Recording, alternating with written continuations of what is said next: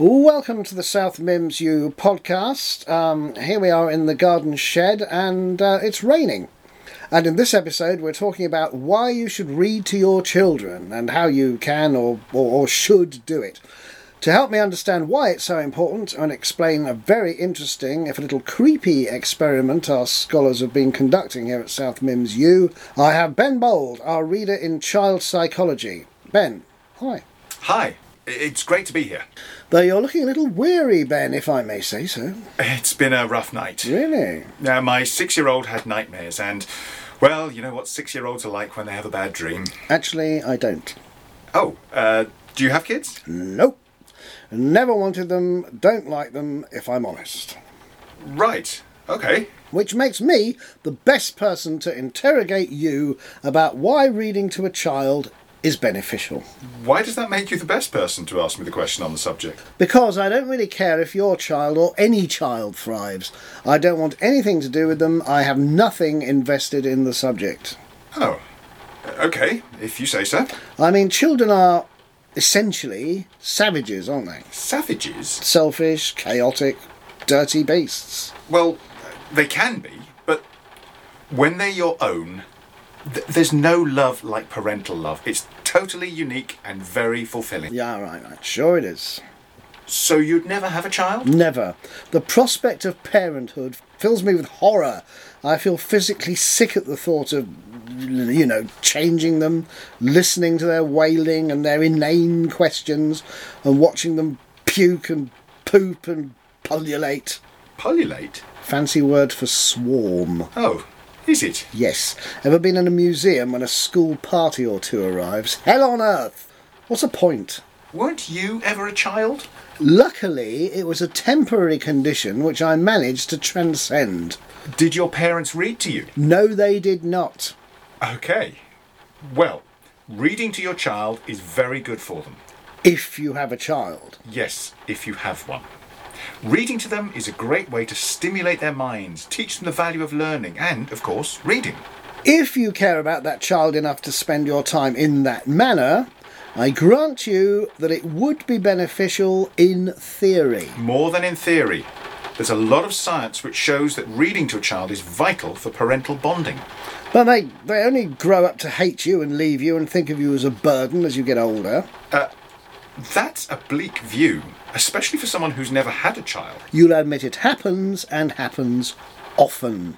I'm sure it does, but reading early and often to a child is a very good way of avoiding the kind of outcome you um, described. Okay, so to try and ward off the distinct possibility that your child will grow to hate you, reading trite little stories to them at bedtime is a way of hedging your bets. That's a very cynical way of putting it. I'd call it a realistic way of putting it. Well, let's not debate that. The point of our work at South Mims U is to show that reading to a child is beneficial for both the child and parent. Oh, so it's really about assuaging the parents' fear that they will be accused of neglect, or hedging their bets if the child turns out to be a complete failure. What? I, I don't get your logic. No one really wants to be a parent. It's biology which impels us, and once the brat appears, then it behoves us to sustain it, or the law intervenes. Look, can we focus on the work we've been doing and the experiment we conducted? That is the subject of this podcast, isn't it? It's why you asked me into the studio, isn't it? I didn't ask you. It seems our most popular podcasts are about parenting. Huh, that was very alliterative. Yes, it was. But Uh, sorry, please. Explain why all your studies led to your little child being plagued by nightmares in the dead of night. there is a link, which I'll come to. Though, I don't like your tone. Sorry, but you're being very hostile. I, I really didn't expect that. Don't be such a snowflake. Come on, Ben. What's the proof that reading to kids works? Many studies show that reading stories deepens the bond between parent and child. It's not a passive thing, it's an active engagement.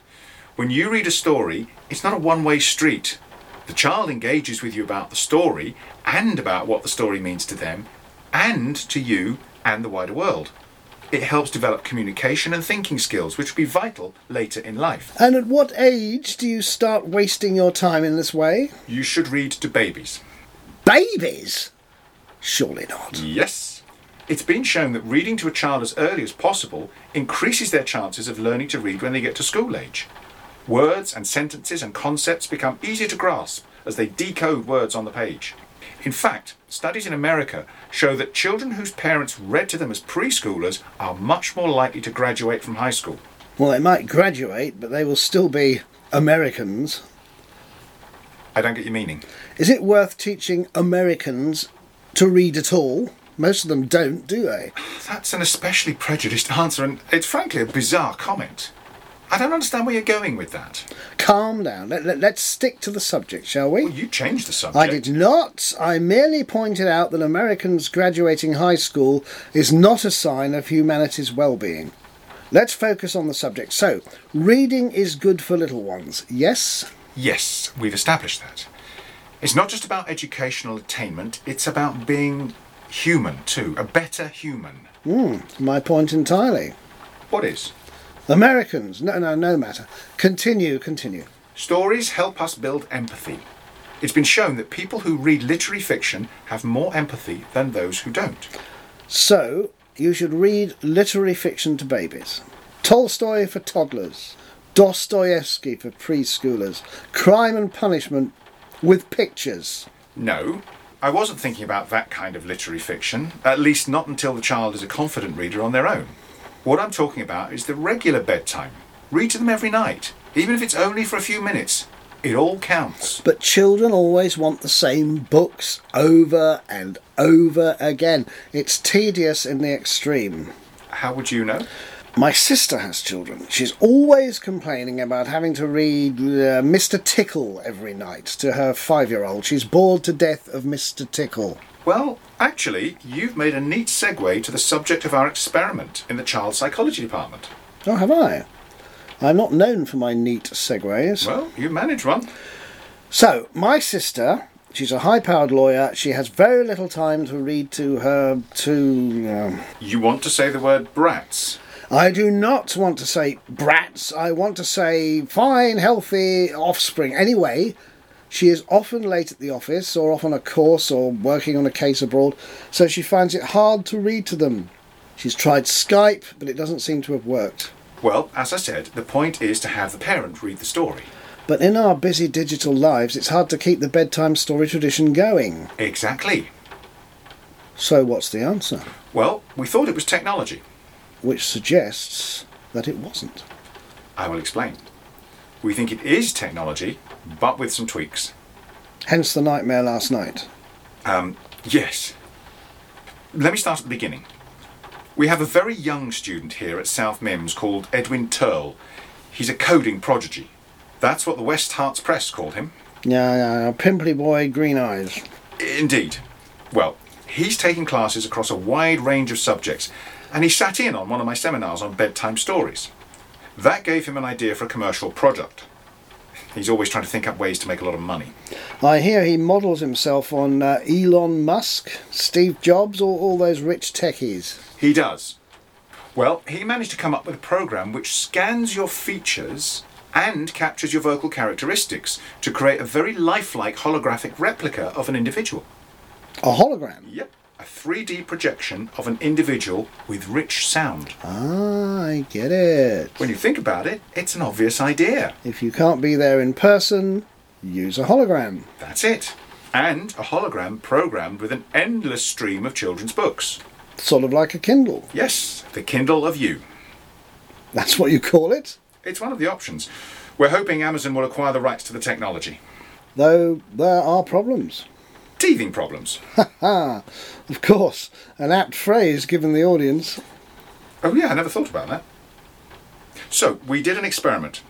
Edwin programmed a children's book by a famous South Mims author, William Grass, into the system.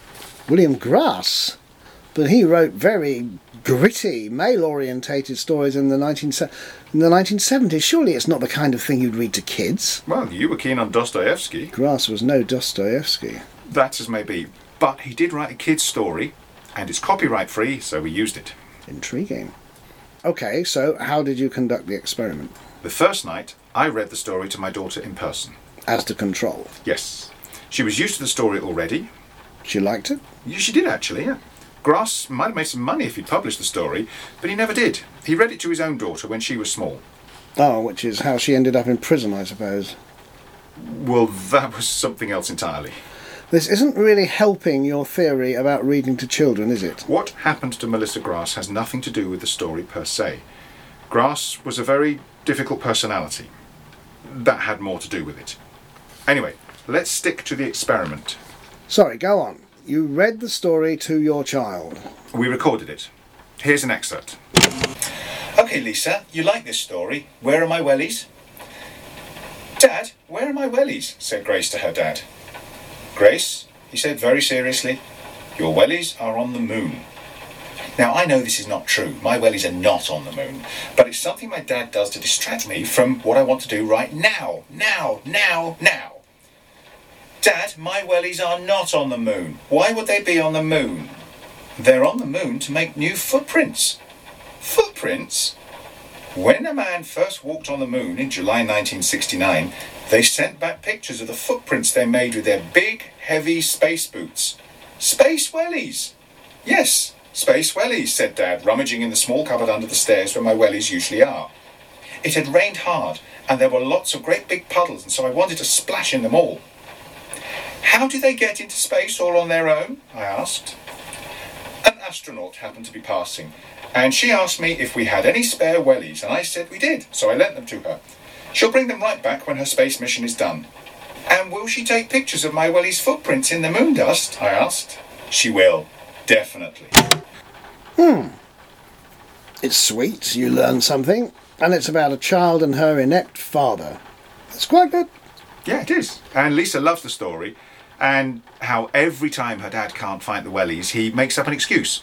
Next, he says they're in ancient Egypt borrowed by a pharaoh. It's that kind of repetitive but surprising story. So, what went wrong? The second evening, last evening, we replaced me with a hologram Of yourself, not William Grass, I hope. of myself, yes. And Edwin Turl programmed it all. He did. Big mistake. Yes, big mistake. Did you record the encounter? We did. Okay, let's hear it. Dad, where are my wellies? said Grace to her dad. Grace, he said very seriously, sucking on a blunt, your wellies are like on the moon or fuck no. Now, I know this is not true. My wellies are not on the moon or fuck knows where, but it's something my dad does to distract me from what I want to do right now.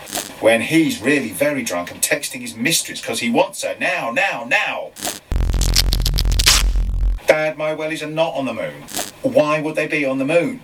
They're on the moon to, I don't know, give aliens the chance to kick shit out of each other, gouge each other's big, really jelly filled eyes with. Lisa, Lisa, it, it was just a nightmare. Never trust Edwin Toll. He's a genius, but he has to be controlled. I know that now. Does your daughter believe it was a nightmare? Hope so. They fuck you up, your mum and dad. Philip Larkin. Please, I hate that quote. Never a truer word said, though, you'll admit. It did teach us one thing, though. Well, two things. Never trust. Yes, never trust Edwin Turl was the first thing. But the second thing is make time for your kids and read to them yourself. No amount of technology is going to help your child bond with you and become a rounded person who has empathy and confidence. Or just don't have kids in the first place. Okay, or don't have kids at all. That's up to you.